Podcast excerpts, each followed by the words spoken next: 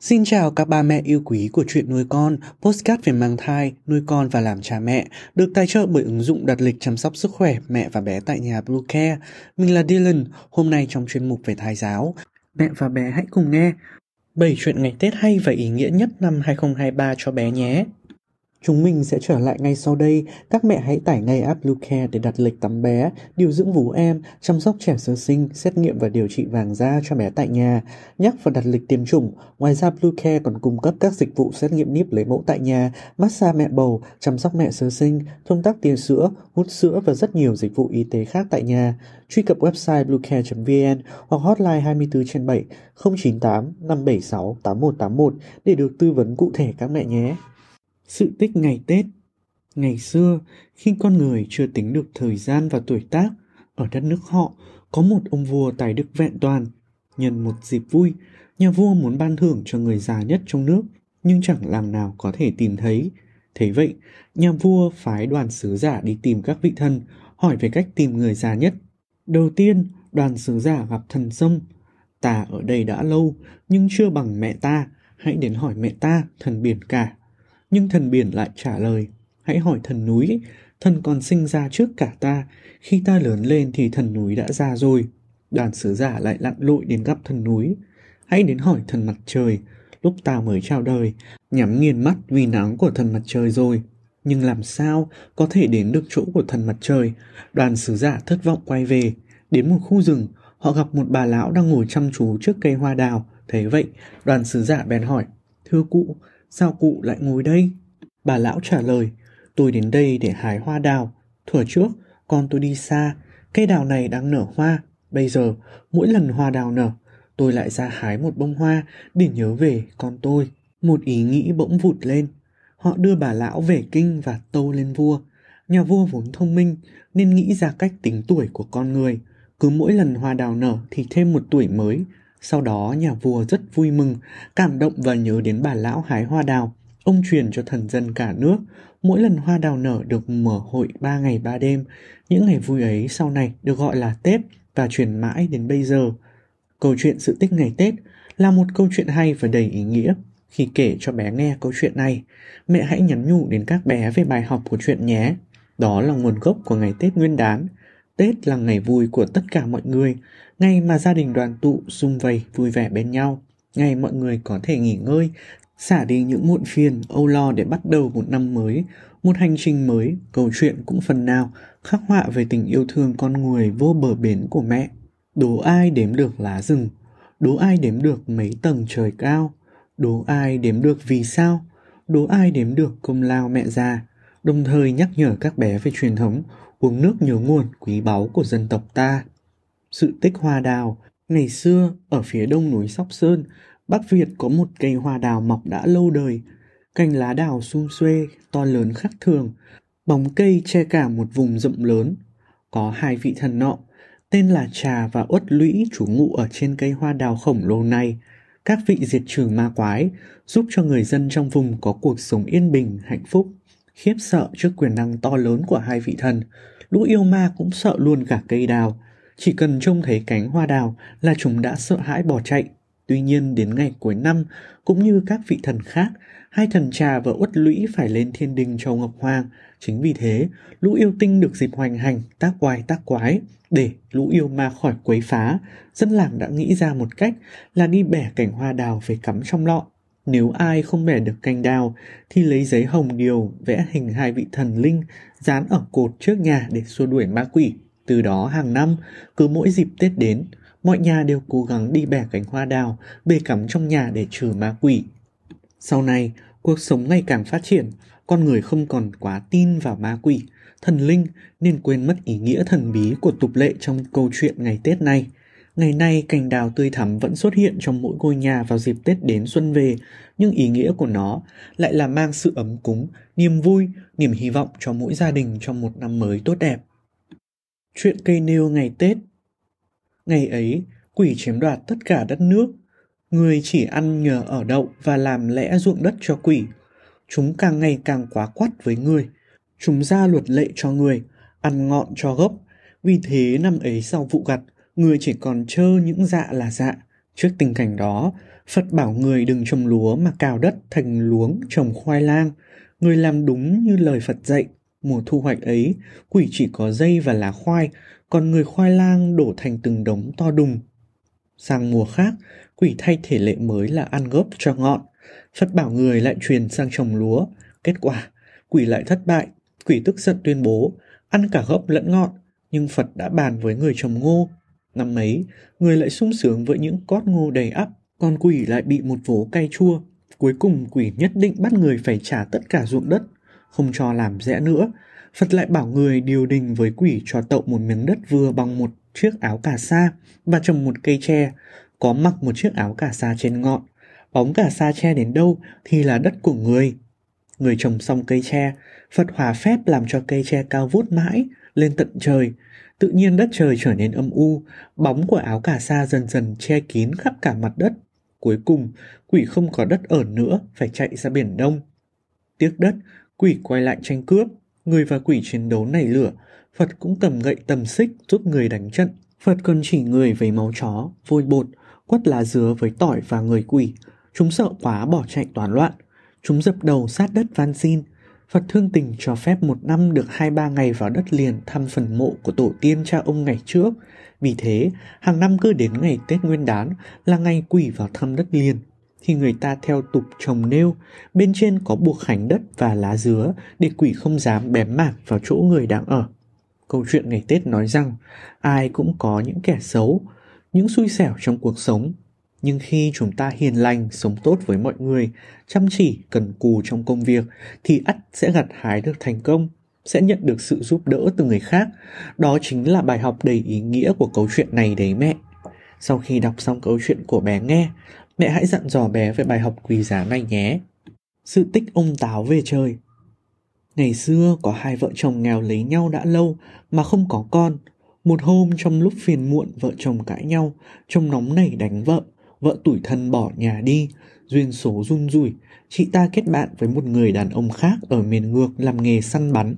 Ông chồng hối hận, ít ngày sau đi tìm, tìm mãi không thấy, hết tiền lại sinh ốm đau, đành phải đi ăn xin. Một hôm tình cờ anh ta đến xin ăn đúng nhà vợ chồng người đi săn. Chị vợ nhận ra chồng cũ, thấy đói rách tiều tụy, chị ta rất thương. Nhân chồng mới vắng nhà, chị dọn một bữa cơm rượu đãi chồng cũ. Anh ta ăn uống no say, rồi lăn ra ngủ thiếp đi. Thấy trời sắp mưa, chồng cũng sắp về. Chị vợ vội cõng anh kia ra đống rơm cuối sân, lấy rơm phủ lên người, giấu đi để tránh điều tiếng không hay. Vừa lúc đó người chồng mới mang về một con cầy, bảo chị vợ ra chợ sắm sửa các gia vị làm một bữa ra trò, thiết đãi hàng xóm. Ở nhà, anh ta đốt đống rơm thui cầy. Bất đồ, lửa bùng lên, bén vào đống rơm, thui cả người chồng cũ. Chị vợ về, thấy vậy vô cùng đau xót, cảm thấy mình mắc tội giết người.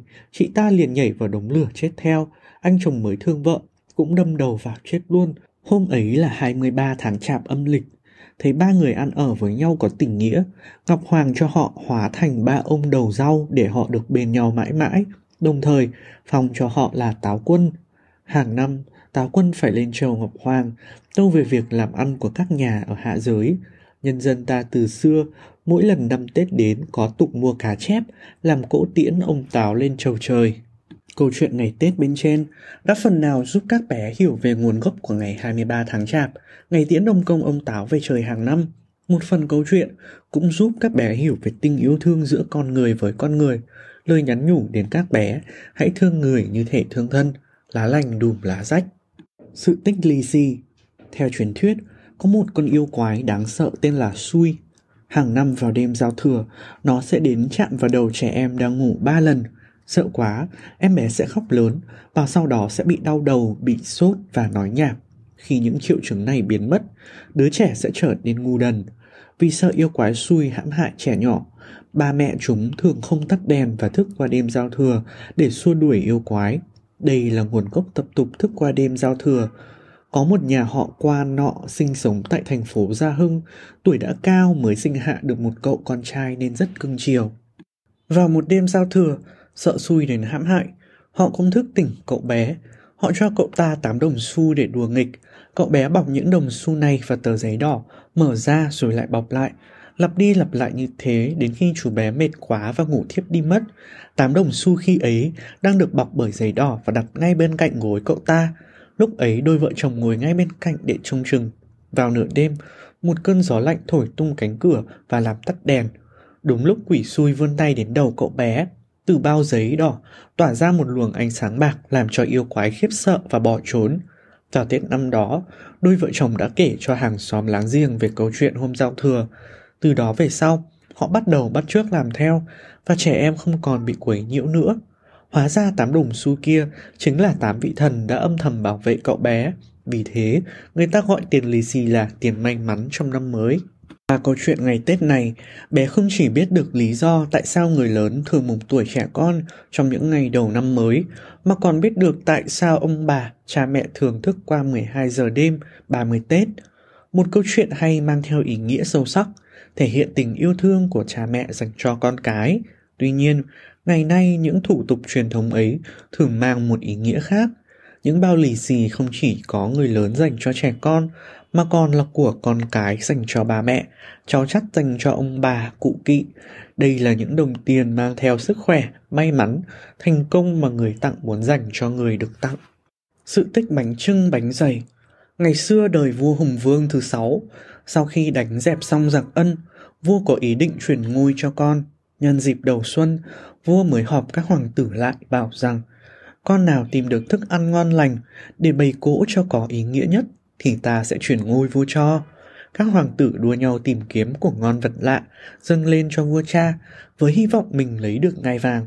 Trong khi đó, người con trai thứ 18 của Hùng Vương là Tiết Liêu, còn gọi là Lang Liêu, mẹ mất sớm, thiếu người chỉ vẽ, nên ông lo lắng không biết làm thế nào. Một hôm, Tiết Liêu nằm mộng thấy vị thần. Này con, vật trong trời đất không có gì quý bằng gạo, vì gạo là thức ăn nuôi sống con người còn hãy nên lấy gạo nếp làm bánh hình tròn và hình vuông để tượng hình trời và đất.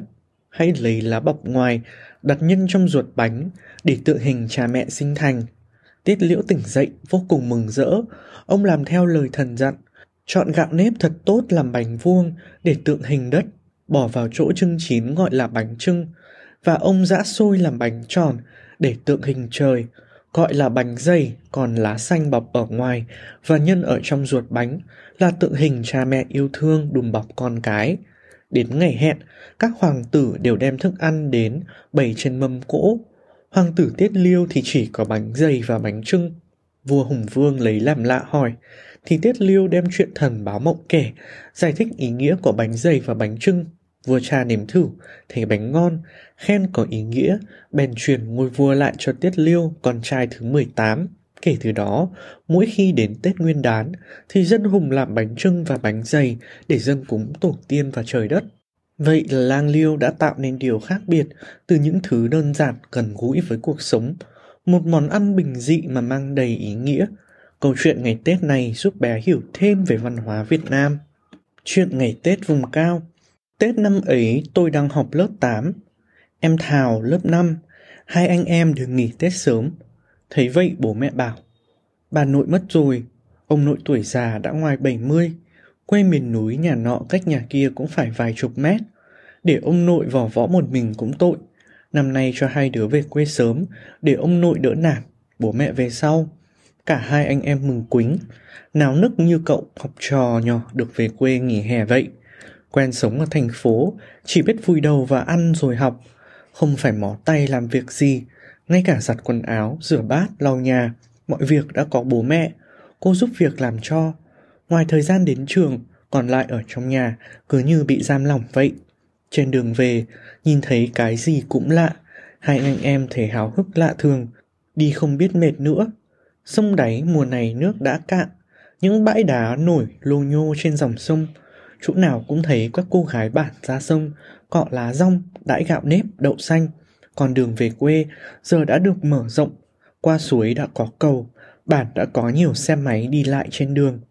Đi được thôi đường, mồ hôi vã ra, người nóng bừng.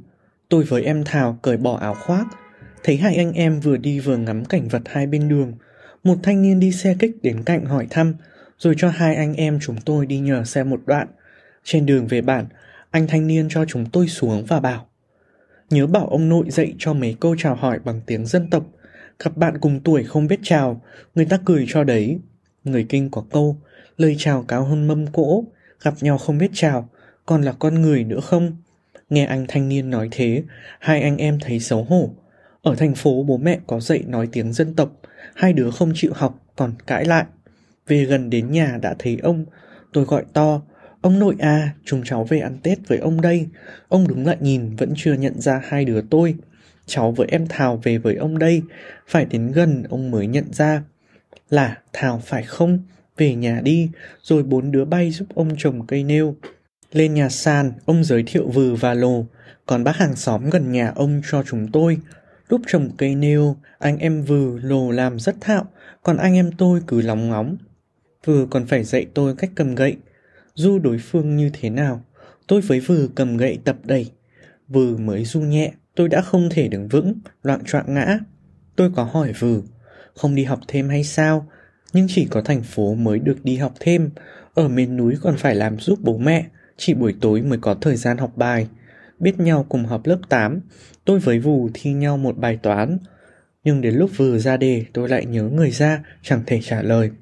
Tôi thấy mình thật sự thua kém, suốt ngày chỉ có ăn mới học mà vẫn không bằng Vừ. Những buổi chiều sát Tết, cả bốn đứa ra bãi cây đa tắm mặt chung với trai, gái các bạn. Chưa bao giờ hai anh em lại được vui đùa thỏa thích đến thế, tất cả gieo hò, làm náo nhiệt cả khu đất rộng. Vui nhất là về các nhà trong bản, ăn cỗ Tết, uống rượu cần, ăn no uống say rồi cùng hát, cùng múa theo những bài ca bằng tiếng dân tộc. Mọi người không coi anh em tôi là người xa lạ, cứ như con em trong bản vậy. Ngày Tết qua đi thật nhanh, hai anh em tôi cùng bố mẹ trở về thành phố. Về thành phố rồi, hình ảnh ngày ăn Tết ở quê luôn nằm lại trong tâm trí tôi. Chưa bao giờ tôi khát khao được về sống ở quê, được góp phần mình làm cho quê núi ngày một giàu đẹp đến như thế. Tốt nghiệp lớp 12, tôi nhất quyết không nghe lời bố mẹ, thi vào trường đại học lâm nghiệp. Học đến năm thứ ba, nghỉ Tết năm ấy bố mẹ cho tôi với em Thảo đang học lớp 12 đi xe máy về quê ăn Tết. Vậy là đã 7 năm, từ ngày xa vừ tôi lại mới được về quê ăn Tết. Những kỷ niệm cái Tết năm ấy, bài toán làm bánh trưng.